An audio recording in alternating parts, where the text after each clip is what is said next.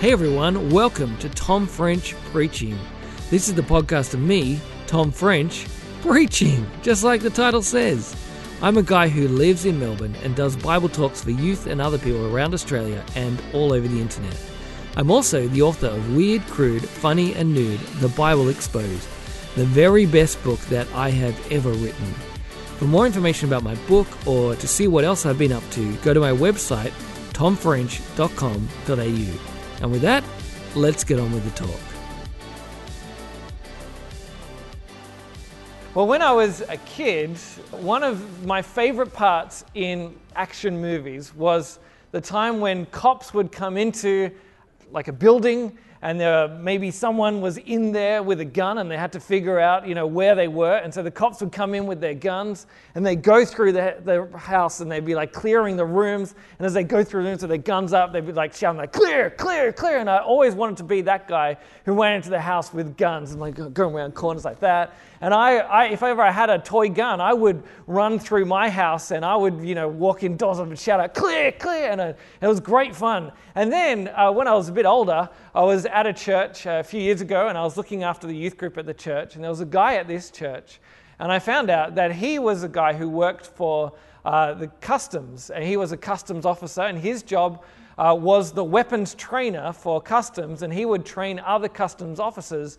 So if ever they had to go into a building where they thought there might be someone with a gun, they would go through and they would clear the whole building, and they would be the ones shouting out, Clear, clear, clear. And I was like, This is great. And I was like, If I want to know how to clear a building with a gun, then this is the guy to talk to.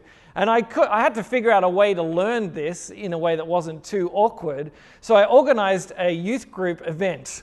Uh, we had, I got my uh, year seven and eight boys small group. We were going to go to laser tag, but before we went to laser tag, I, I invited our customs weapons officer to church. I was like, Can you teach us to go through the church and clear the church so that when we go to, to laser tag, we'll be so good with our laser tag guns that we'll be able to win at laser tag. We'll be the best. And was like, fine. And so he came to church early and he taught all of us uh, how to go through the church and clear the church. And so if there ever, you know, any terrorists in the church, we, will, we would be great. We would sort it out. And so we learned it. We were great. We were shouting clear. And then we made it to the to laser tag and everyone promptly forgot everything they were taught and just, you know, got shot, except for me, who remembered it all, and I was the greatest at laser tag for that night. I beat those 12 and 13 year old boys. I was the best. I knew what I was doing because I learned from the master. I knew how to do it.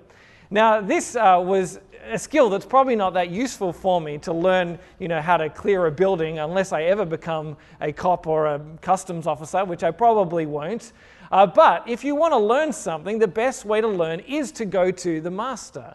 And in this uh, passage that we see here, we have Jesus and he is praying. And if there's anyone who is a master prayer, it's Jesus. Jesus is always praying, he's always communicating with his Father. And so the disciples who have seen Jesus doing this, they come to Jesus and they ask Jesus, the master prayer, to teach them how to pray. They've seen that John the Baptist, he taught his disciples how to pray. So they're like, well, Jesus, you should teach us. And so they ask him. And so he teaches them how to pray. And he teaches them uh, to pray with knowledge and with boldness and with confidence. And that's what we're going to see as we head through the passage. So the first thing he does is he teaches them the Lord's Prayer. And now you probably know the Lord's Prayer if you've been in church at all or you've you know, seen other people in church in movies. Uh, you will have heard the Lord's Prayer. People pray the Lord's Prayer a lot. Now, you may have noticed that the version of the Lord's Prayer that we have here is a shorter version. There's less in it than the others. And you might be trying to figure out, well, which one is the right one? And you might have read the one in Matthew, which is a bit longer, and say, well, what's going on here? Well, this is the right one, and Matthew's one is the right one, and there, there are lots of right ones. There's, now, Jesus would have taught on prayer multiple times. You don't have to you know, figure out which is the exact right prayer because he would have been out there teaching people how to pray lots of times. And so, some ways he would have taught this way, some ways that way. And so, this is the one we have here. This is the right one for Luke to teach us. And so, we can spend time on it and not have to stress about the other stuff. And so, as we go through the prayer, we will see that uh, what Jesus is doing is he is teaching us uh, not just uh, what to pray, but he's teaching us how to pray. Uh, sometimes the question comes up you know, should we just say the Lord's Prayer? Is it just a prayer for us to memorize and say? Or is it, is it a structure for us to build our prayers around? And the answer is that it's both. Because as we pray this prayer, it teaches us how to pray our other prayers. Uh, it's like uh, it gives us the recipe for prayer. When I was a kid, I would watch my mum cook and I'd watch her bake things. And I figured that the way that you know baking worked was that you got a bunch of ingredients and then you put them in a bowl and then you mix them up and then you put them in a you know like a pan and then you put them in the oven and then you pulled them out and there you had a cake. So I decided I wanted to do that and I got a bunch of ingredients. I got I think some like you know flour and then some you know some egg and then some like bicarb soda and then some you know some oil and then some water and then mixed it up and put it in the oven and it came out and tasted disgusting. It was gross. I can still remember the taste. Like, that's how bad it was. I was probably like four at the time. It was really gross. Now, since then, I've learned a little bit more about cooking, and I now know that it's good to follow a recipe. And so these days, one of the meals that we eat regularly in my house is baked risotto. Uh, I, I've been working at mastering it, and for the first 10 times that I made it, I used the recipe. And then uh, after that, you know, I've started to experiment and take some things out and put some things in. And sometimes it's because of what we've got available, and sometimes it's because I want to see if I can make it better. But the reason why I can experiment with it and you know build around it is because first I've mastered the recipe, and then you work from that. And what we have with prayer, this prayer here, is that Jesus is giving us a prayer to pray. And that as we internalize this prayer, it's like the recipe for prayer. We can pray this prayer, and it is a good prayer to pray. We will not be praying anything wrong. But as we pray this prayer, it also trains us in how we pray as well. That the prayers we pray beyond this, as we you know, extend our prayers, when they come from the same place and the same, uh, the same flavor uh, as the, the Lord's Prayer here that Jesus teaches his disciples, we will pray in a way that uh, is a prayer that honors God and that God wants us to be praying.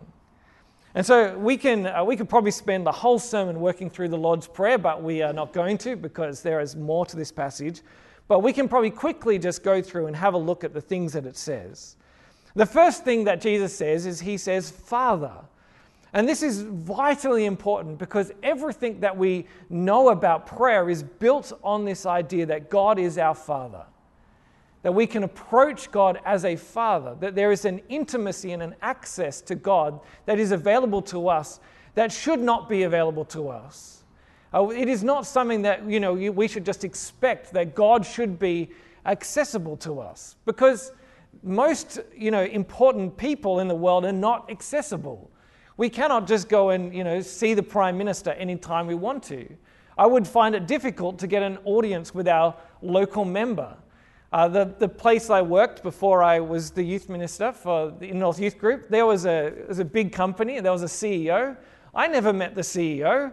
I didn't even know who the CEO was. It was very hard to get access to the CEO. It is, there are many important people in the world that we do not get access to. But the people who we do have access to, uh, if we, you know, if we are have a, able to have a relationship with our parents now, we have access to our parents. I could call my parents right now and they would probably not answer because they're in church. Uh, but then, as soon as they finish church, they would ring me back and say, Tom, what's going on? I have access to my parents. And here we have the, the God of the universe, the God who runs everything. We should not have access to him. And yet we do. He's our Father and He wants to hear from us. We are His children. And so it's a great privilege that we get to come to Him and we get to give our requests to Him, and He wants to hear from us because of that relationship that He has given us. And all of prayer is built on this fact that God is our Father and He wants us to be talking to Him. Uh, the next bit it says is, Hallowed be your name, which basically means that we honor God's name, that we want it to be set apart, that we want it to be holy, and that God's name, within God's name, is His character. That we have this intimate access, but we also remember that He is God and He is Lord of our lives and this world, and so we want to honor Him as such. Then it goes on to say, Your kingdom come. And uh, when we think about this uh, idea, the kingdom of God, like We, we, the kingdom of God is, does not exist like a normal earthly kingdom does. Normal earthly kingdoms are like geographic places wherever the monarch rules. If we would go to England, we would be going to the United Kingdom, and that's where Queen Elizabeth II, that's where she rules. But the, the kingdom of God is not a geographic location, but it is wherever God rules. And so when we pray God's kingdom to come, we ask that God would rule. We ask that God, if we're praying this prayer, we're asking that God would rule in our hearts. It's a dangerous prayer to be praying. And as we pray this prayer, we're asking that God would rule in the hearts of others. For that to happen, we, others need to come to faith in Him. We're asking God to bring others uh, under the Lordship of Jesus. And when we pray this prayer, we are asking Jesus to come back again and establish His kingdom here on earth forever. This is a big and dangerous prayer to be praying. It sounds nice, but it is a big prayer. Uh, next, it says, Give us each day our daily bread. And this is a reminder that we, when we ask and speak to God, we remember that He is the one who is our provider.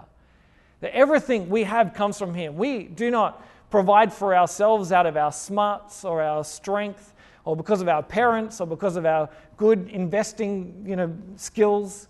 Now, ultimately, our provision comes from God. And so we need to remember as we pray that it is God who gives us what we need. Everything we need comes from Him. And we do not ask too much, but we do not ask too little either. We know that He is a God who wants to provide for us. Then we have, and forgive us our sins as we ourselves forgive everyone indebted to us. As we pray, we remember that though we are people who have sinned against God, that He is a God who offers us mercy in His Son because of what He has done. And He calls us to be people who have received mercy, who give it to others and forgive others, because there is a connection between God's forgiveness and our forgiving of others. That as we understand His mercy, we must offer it to others because God cares that we, that we give what we have been given as well. And then lastly, we have this, uh, this phrase, and do not bring us to the time of trial. Or as some versions say, lead us not into temptation, which always seems a little bit strange. Like, like if we didn't pray this prayer, that God would be leading us into temptation, that God would take us to, you know, like to a car and say, look at this car, it's beautiful. Why don't you steal this car? And we're like, God, no, why are you doing this? You better pray that prayer. But I think what actually this is saying is, the, the people who lead us into temptation are not God, it's us. We lead ourselves into temptations. Uh, we lead ourselves into relationships that are unhealthy or to, to, you know, we lead ourselves into the emotions that we know will get us in trouble. We lead ourselves into temptation and we say, God, lead us away from that. Lead us not into temptation. Lead us not to the place where we are on trial, where we are going to be tested and we will not stand up. Lead us to the place where we will be safe. That's what we are asking. And as we pray this prayer, uh, we will be people who are asking God for the things that He wants to answer. These are the things that are on God's heart for us. And so we come to Him with these requests, knowing the way to pray. Jesus teaches us the knowledge that we need to pray a prayer that honors God and that, uh, asks God to do His work in this world. We can be people who know how to pray because Jesus has taught us how to pray here. Jesus gives us what we need to know how to pray. But then he goes on and he gives, a, he gives us this parable. And this parable is a parable to give us boldness in our prayer. Uh, this is the parable of the friend who turns up at midnight. And there's, a, there's another guy who's you know, in bed asleep. And the, the friend turns up and says, You know, I've, someone has come to my house and they, have come to visit and I don't have any food. Please give me some food uh, so that we can feed this person. And the, the guy in bed is like, oh, you know, I want to stay in bed. You know, my kids are asleep, the door's locked. And we hear this story and we, you know, we totally understand. We think, oh, of course. What a, what a terrible thing to do. If someone turned up at my place at midnight asking for food, I'd be, I'd be like, you know, why did you not have food and do not know what Uber Eats is? Like, you can go and sort yourself out. I'm in bed. And we totally identify with this, this man who is, you know, wanting to keep the door locked. Uh, but we are people who are reading this from a Western perspective. In the Middle Eastern uh, perspective, this is an absurd parable. Well, the way that Jesus is telling it is he wants people to say, Of course, this is not how you would behave. Because in the Middle East, uh, in Jesus' day, like uh, hospitality uh, is, a, is a virtue which is um, you know, solely, strongly held onto. That everyone knows that the honor of a family and the honor of the whole town uh, is, is wrapped up in uh, how people are hospitable to each other. And so when a friend comes along uh, at midnight and says, Someone has come to my house and, they have, and I don't have any food for them, can you please you know, get up and, and help me? And for the friend to say, oh no, my kids are asleep and the door's locked, like that's an absurd thing to say. Like the kids, they'll be fine. This is the, the honor of the town is at stake. The door is very easy to unlock. Of course, this person will get up. And uh, the translation that we have of it says in verse 8, and I tell you, even though he will not get up and give him anything because, uh, because he is his friend, at least because of his persistence, he will get up and give him whatever he needs. This word for persistence is a word that is a difficult word for people to translate. And I'm no Greek scholar, but I've read some Greek scholars. Uh, and they t- tell me that this is a word that is wrapped up uh, in boldness and in shamelessness. And it seems to be saying that, in fact, the, the man will get up and help. Maybe not because he loves this guy, but because he knows that he does not want to be dishonored. And he wants honor to come to him and his family and this town. And so the friend can ask because the honor of the man is at stake, the honor of the, and, and he will he'll work for them. So you can be bold in your asking.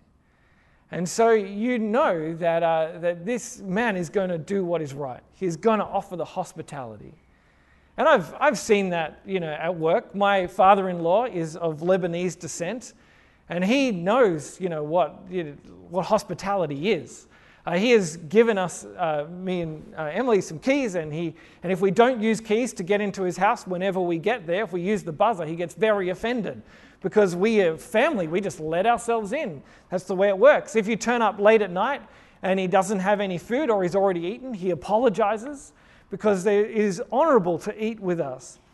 He'll make sure he'll be like, oh, well, you're here and I don't have any food. Let's order some pizza. And he'll get the pizza in. And then when we leave, he makes sure that we have food. He'll like load us up with, you know, like fruit and vegetables and whatever else he can find in the fridge. And then when we're loaded up, he'll sneak more food into the bags and send us off because he knows that this is how it works. And so we can be people who's, who's turn to God and pray to him with boldness, knowing that he is a God of honor and He will respond to our prayers. That He is like the hospitable Middle Eastern uh, person who, who wants to give and give and give. And so, even if we think that we are asking something uh, that is at the wrong time or in the wrong way, we can ask with boldness because God is a God of honor who gives and gives and gives. So, Jesus teaches us to pray and to pray with boldness. And then we get to the last bit that Jesus teaches us, and he teaches us not only to know what to pray and not only to pray with boldness, but he teaches us to pray with confidence because we know that when we ask, he will answer. Jesus goes on to say this So I say to you, ask and it will be given to you. Search and you will find. Knock and the door will be opened for you. For everyone who asks receives, and everyone who searches finds, and everyone who knocks the door will be opened. When we pray, ask. If we, can, if we know what to pray, and if we know that we can pray with boldness, then ask and God will answer. This is what Jesus is saying. Ask, ask, ask. Uh, my, um, I had some family friends uh, who I you know, spent a lot of time with when I was a kid, and at the end of their street uh, was the uh, the Wrigley's factory. And the Wrigley's, they're the ones who make like extra and Hubba Bubba. And you would be there like late at night on the cold nights and you could smell the whatever particular you know piece of chewing gum they were making. So you'd walk out at night and like, oh, spearmint or yeah, it was, it was great. And as a kids, we knew like this was the land of Hubba Bubba.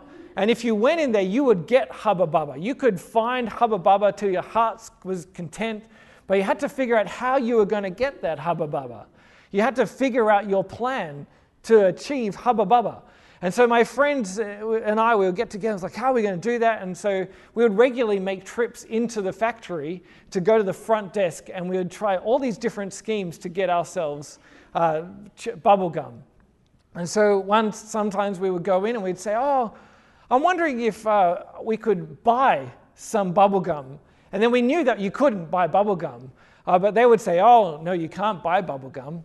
But we will give you some. And we'll say, Oh, okay, then, great. And then we get our bubble gum and then we'd leave. It. And then we'd go away and we're like, Oh, it's time for more bubble gum. So we'd try something else. I remember once going in and I went, Oh, I'm doing a school project on bubble gum. I was wondering, do you have any information about bubble gum? And they said, Yes, yes, we do. And then they handed me a pamphlet about bubble gum. And I learnt that uh, actually, chewing gum started because it came from sap of trees in, the, I don't know, somewhere in Indonesia or South America. I didn't really care. I wanted the bubble gum. But they didn't give me the bubble gum, they just gave me the pamphlet. I was like, no, that one doesn't work. A few years later, I met someone, I was telling them about this, and he said, Oh, yeah, I know that factory. And I was like, Oh, and he's like, Yeah, we used to go and get bubble gum. I was like, How did you do it? And it's like, Oh, we just asked. It's like, What? they just walk in and say, Can we have some bubble gum? I'm like, Yeah, sure. And then they walk out again. And that's how it is with God. We don't need all these schemes to try and get God to give us what we want. We don't need to try and trick Him into answering our prayers. We don't need to try and convince Him that we are worthy of His, his answers. We don't need uh, to, to try and uh, you know, tell Him that He owes us this or that. We don't need any of those things. We just ask, and He answers. Ask, and you will receive. Seek and you'll find, knock and the door will be opened. Just ask, and He will answer your prayer. And then uh, the, the question that always comes up is well, well, what if I ask for like, you know, a million dollars? Is He going to give me a million dollars? And you know the answer to that. You know that, that the answer is yes, of course He will. That's how it works. That's not how it works. No, Jesus tells us how, how God works in answering in the rest of this parable. He says, Is there anyone among you, if your child asks for a fish, will give a snake instead of a fish? Or if the child asks for an egg, will give a scorpion? If you then, who are evil, know how to give good gifts to your children, how much more will your heavenly Father give the Holy Spirit to those who ask him? What Jesus is saying there is saying you can ask for whatever you want. And Jesus will give and God will give you whatever you need. And so you can, he's not going to give you something that is bad for you. you know, it would be a terrible prank to play on your child if your child came along and said, Can I have a fish? And say, Here is a fish. And then opened up the thing and there's a snake. Like that would be a terrible prank to pull. On the internet at the moment, there's you know lots of people who play pranks on each other. You can go on YouTube and search for pranks. So I spent went looking for pranks that you know parents were playing on their kids, and most of them are just you know parents standing around the corner and then the kid walks around the corner and they go, ah! And then the kid like falls over and everyone has a good laugh. And that's about the worst that happens on YouTube. Like, generally, the parents are kind to their kids. There was no parents pranking their kids with dangerous animals that could kill them. And so, what Jesus is saying here is that if we, who are people who are sinful and evil, who do the wrong thing, who are selfish, and we do good things as well, but even if we, who get so much wrong, know how to give good gifts to the people that we care for and love, then how much more is going to give good, God give good gifts to us? And what Jesus also seems to be implying here, what he doesn't say, but is that if we ask for a scorpion, God's not going to give us a scorpion. He's still going to give us an egg. And so if we rock up and say, God, please give me a million dollars, and God goes, Well, actually, I know that that's probably going to be more of a scorpion for you than you think it is. No, I'm going to give you an egg, and that's probably just going to be whatever you're earning at the moment. Uh, then that, that is what is good for us. And so when we ask and then we receive, we can be thankful because we know that God has the heart of a father, and He will give us what is good, and so we can trust Him in that. And so, how do you know what to pray and how do you know what to ask for so that you know that you will receive it? Well, Jesus has shown us in the Lord's Prayer. He's shown us what we can ask for. These are the prayers that God wants us to be praying. As we pray that God's kingdom would come, as we pray that God would give us our daily bread, as we pray that God would forgive us as, and help us to forgive others, as we pray these prayers, God will answer it. And if we're not sure whether you know something fits in with God's will or not, just pray it and see what happens. Like I go to cafes and I stress, you know, when I read the menu at these, you know, cool cafes, I'm like, I don't know quite what to pick here. Like there's so many strange things on the menu. I'm trying to figure it out what to, you know, do. And it says, you know, this thing has like, you know, quinoa and like egg and and and like burlap sack. And I'm like, is that going to taste good? I don't know. Like it's cool, maybe. And and we stress sometimes when we pray, like, I've got to pray the right thing so that God will answer it. But we don't have to worry about that. You know, God's going to give you the best thing on the menu, whether you ask for it or not, because He is a Father who loves you. Now, if you want to keep praying for a million dollars every day, go for it. But you may be disappointed because He'll keep giving you eggs. And so, so pray instead. You pray according to God's will, as Jesus has shown us. And then you can pray with confidence, knowing that God will answer it. Jesus teaches us how to pray. He teaches us so that we know what to pray. He teaches us so we can pray with boldness, and He teaches us so that we can pray with confidence because we know who our God is and we know what He has done. We know that we can trust Him. Now, some of us still might be thinking, well, yeah, okay, you can say all that, but how do we actually know that we can really trust God as a good Father? Because God can just say He's a good Father, but that doesn't actually make Him a good Father. And so we look at Jesus. And we look at the way Jesus responded to his heavenly Father, and we see how we can respond too. That Jesus was someone who trusted his Father with everything he had. In, uh, in the story of Jesus, on the night before uh, he died, uh, he was in the Garden of Gethsemane, and, he, and Geth, Gethsemane, and he was praying, and he said, Father, if you are willing, remove this cup from me, yet not my will, but yours be done. He's saying, Lord, I know that I am, uh, Father, I know I'm going to die. I know I'm going to experience the sting of death. I know that I'm going to experience your wrath. And if possible, take it away from me. Jesus knows what is coming. And yet, still, he gives himself to his Father because he knows that out of what happens, good things will come. That Jesus might experience the sting of death, but he will also experience the new life as he is raised to life again. And he knows that through what he does, we too can avoid the sting of death if we trust in Jesus and we can be given life. And so, if Jesus himself is willing to entrust his Father to even the worst fate and find life at the end, we can follow our Savior Jesus to trust our Father and know that we do not have to experience that sting but we can get life forever and everything that comes from that.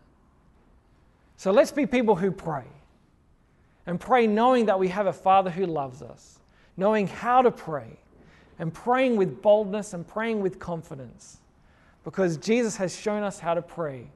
He has shown us what it means to pray and to live in trusting in God. And we know that our good Father will give us whatever we need, will give us what is good for us because He is a Father who loves us. I'm going to pray for us. Uh, Father God, we thank you that you are not uh, far off, that you have shown us who you are in your Son, and you've shown us how that we can speak to you. I pray that we'll be people who uh, spend our time relating to you the way that you have shown us through Jesus. I pray that we'll be shaped by this prayer so that we will know how to pray. I pray that we will remember that you are a God of honor and of love. And so we can pray with boldness, not being afraid of, the, of you, but knowing that you love us and you want to give us what is good. I pray that we will pray with confidence, knowing that you will not give us what is bad, but you will give us what is good. And so we can trust you and bring everything before you, knowing that you will give us what is best. We pray this in the name of your Son, Jesus. Amen.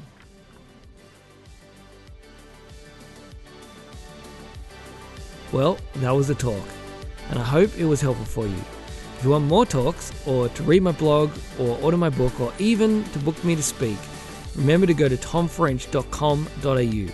It's my home on the internet. You can also find me on Facebook at facebook.com forward slash twfrench or on Insta at twfrench. And don't forget to give this podcast a rating and review wherever you get your podcast so that other people might be able to discover it too. Till next time, have a good one.